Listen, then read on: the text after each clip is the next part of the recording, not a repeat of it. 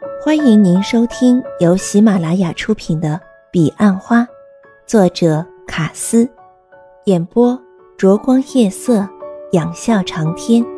欢迎订阅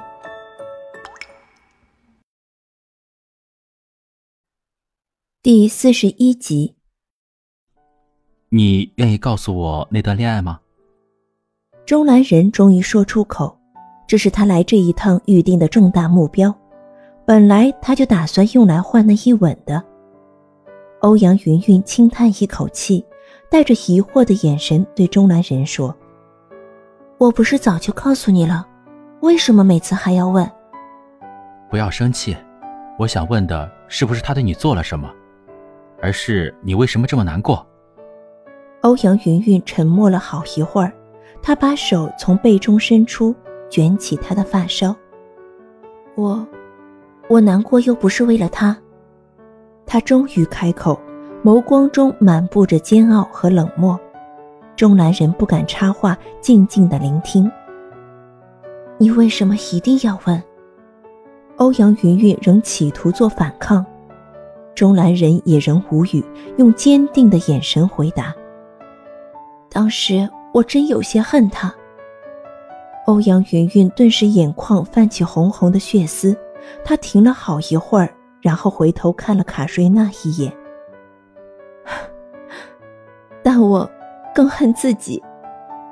欧阳云云轻拭泪水，声音低沉而略微颤抖，她整个心都立即沉浸在回忆中。整整五分钟，她都没有继续说下去，只是不停地擦拭泪水。钟兰人一直耐心地等着。他移坐在欧阳云云身旁，低声对她说：“事情都过了那么久，你到底是为了什么，一直不肯原谅自己？”欧阳云云尖锐地扫过钟南神的眸光，知道他仍不肯放弃。他摇头，又擦干了泪水，眸光转而冷滞，并闪烁着寒光，冰魄银针。我真不知道为什么。欧阳云云终于开口：“也许是虚荣心，还是自以为受了委屈。我竟然跟妈妈说，他爸爸不接受我是因为他。妈妈一定很难过。”钟兰人立即接着说：“一直到我听见他在电话中哭泣，我才知道自己做了什么。”欧阳云云的泪水如决堤而奔流。我向同学借了一千元，连夜赶回大福。他的声音哽咽，眸光离开了钟兰神，停留在床角。漫长的车程令我心急如焚，我哭得眼睛都肿了。我从没有如此恨过自己。回到大福，妈妈的泪水竟也仍未干，我们相拥而泣。我好恨自己。妈妈为了我付出她的一生，我却如此伤她的心，我永远也不能原谅自己。之后，我向他发誓，我这一生绝不依靠男人，我将来要自己赚钱，我会孝顺他，陪着他，我宁愿终身不嫁。钟兰人听完，眼眶也红着，他走到床前，想伸手抚摸她的秀发。但欧阳云云却伸手将他挡住。不要碰我，这就是你想知道的。钟兰人想顺势握住他的手腕，但仍被欧阳云云挣脱。不论你相不相信，钟兰人站起来对他说：“我也向你发誓，我会用我的余生来爱你，还有妈妈。”说完，他便离去。欧阳云云蜷伏在被里。他背对着卡瑞娜，低声饮气，怕吵醒她。不知过了多久，他感觉到一只温暖的手抚上他的肩头，然后停留在他那干燥灼热的脸颊上。卡瑞娜的脸贴在他的颈椎，他说：“放声哭吧，今夜我陪着你。”第二天早上，餐厅里特别吵闹。因为吃完这一餐就要踏上归程，总经理站在门口已超过十五分钟，还有三个人没到。协理正准备去寝室找，电话没人接。卡瑞娜和欧阳云云适时的走进餐厅，不像上次，欧阳云云并没有显得尴尬和狼狈，她反而表现的比卡瑞娜更镇定。只是没人知道她为什么戴上卡瑞娜的太阳眼镜。云云姐，你……小琪话才出口便被打断。不要问我问题。欧阳云云说，她的声音沙哑而低沉。欧阳云云桌上的稀饭已冷，朱蒂斯帮她换了一碗。欧阳云云勉强的说了声谢谢，便不再开口。钟兰人有跟你们在一起吗？总经理问仍站在门口的卡瑞娜。啊，没有。卡瑞娜疑惑的往欧阳云云这边看。他昨晚整夜没回房。总经理说：“你们有看到钟大哥吗？”朱蒂斯问小琪和邹大业，他脸上挂着少有的焦虑，然后眸光继续扫过其他复兴处的人。答案早在意料中，钟兰人不想出现时，谁也看不到他。一直到用餐快结束时，钟兰人才终于出现。我肚子不对劲。钟兰人主动向大家说，但任何人都听得出来他的鼻音隆重。他感冒了。欧阳云云关心回头看着他，但眼神仍然凝着冷霜。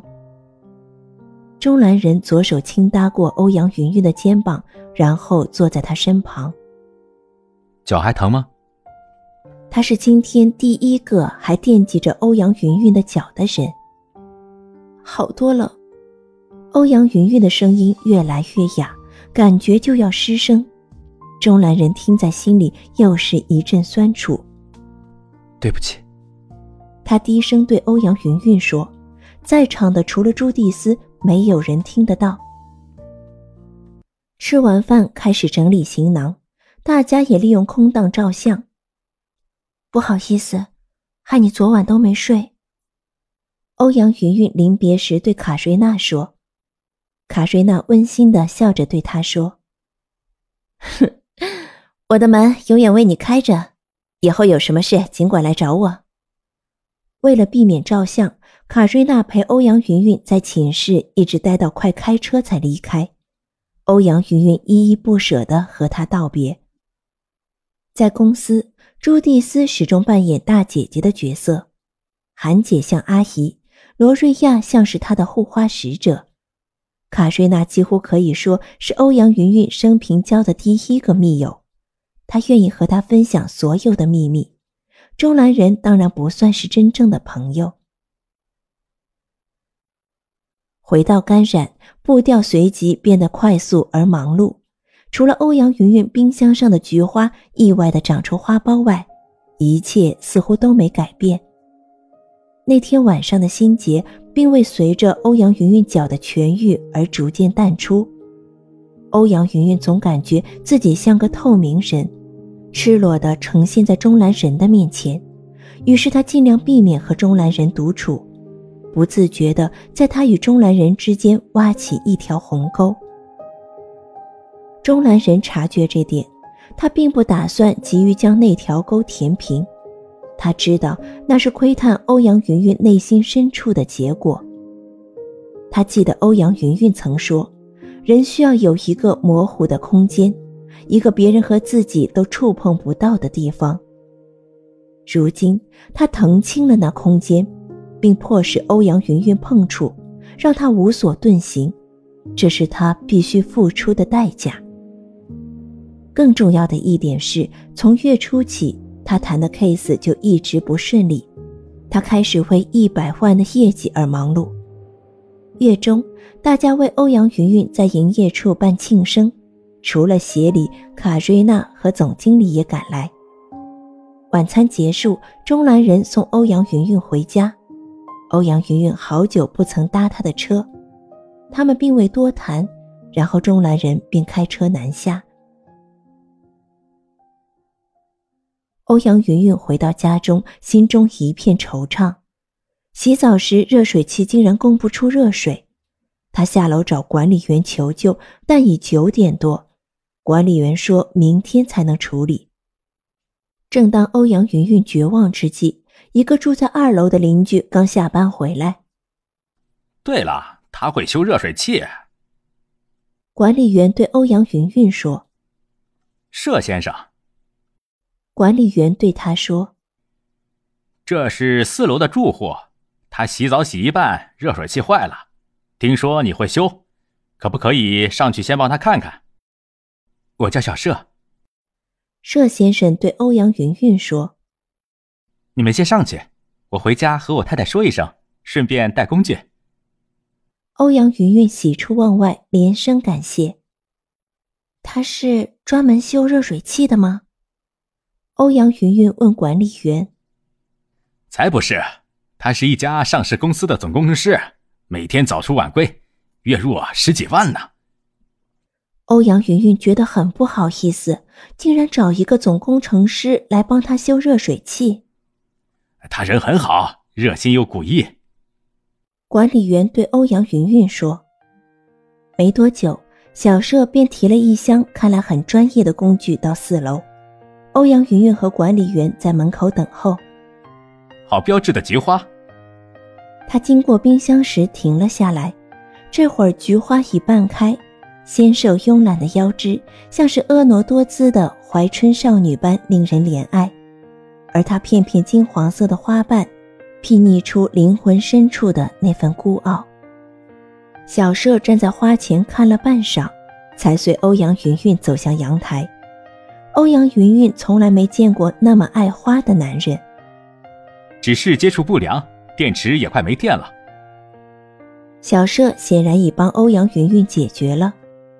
欧阳云云打开热水，果然热水就来了。谢谢你，欧阳云云对仍在欣赏菊花的小舍说：“你很爱花吗？”“的确，可惜我太太不喜欢。”小舍说，表情带着些微的落寞。“这样吧，我无以为报，这盆花送你好吗？”欧阳云云说。“这怎么好意思？”我只是举手之劳。小舍虽这么说，但欧阳云云看得出他是愿意接受的。于是欧阳云云用暖滑的热水洗涤着一天的疲惫，而这位叫小舍的邻居回到家中，出神地看着书桌上的菊花，眼中流露着同志般的好奇与兴奋。他甚至不记得欧阳云云的长相。钟兰人去南部已一星期，只打过一通电话回来，这令欧阳云云担心起来。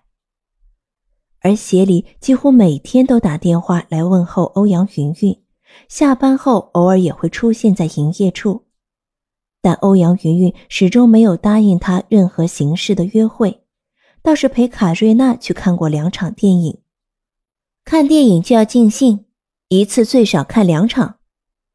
卡瑞娜说：“这天夜里，欧阳云云午夜梦回，梦中浮现钟兰人的身影，而钟兰人竟然在梦里强吻了自己。虽然梦已醒，但猛然的心悸仍无法平息。他稍微清醒，才想起钟兰人此刻人正在大福。欧阳云云回想梦里，不知为何心中如此难受。”钟兰人所做的一切，不都是为了自己？那是一种夹杂着七分埋怨和三分恨意的感觉，恰似那晚他逼自己说出的那段过往时一样。钟兰人啊，钟兰人，你为何要窥伺我心中的秘密？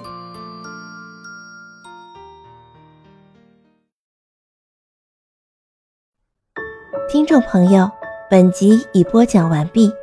请订阅专辑，下集更精彩。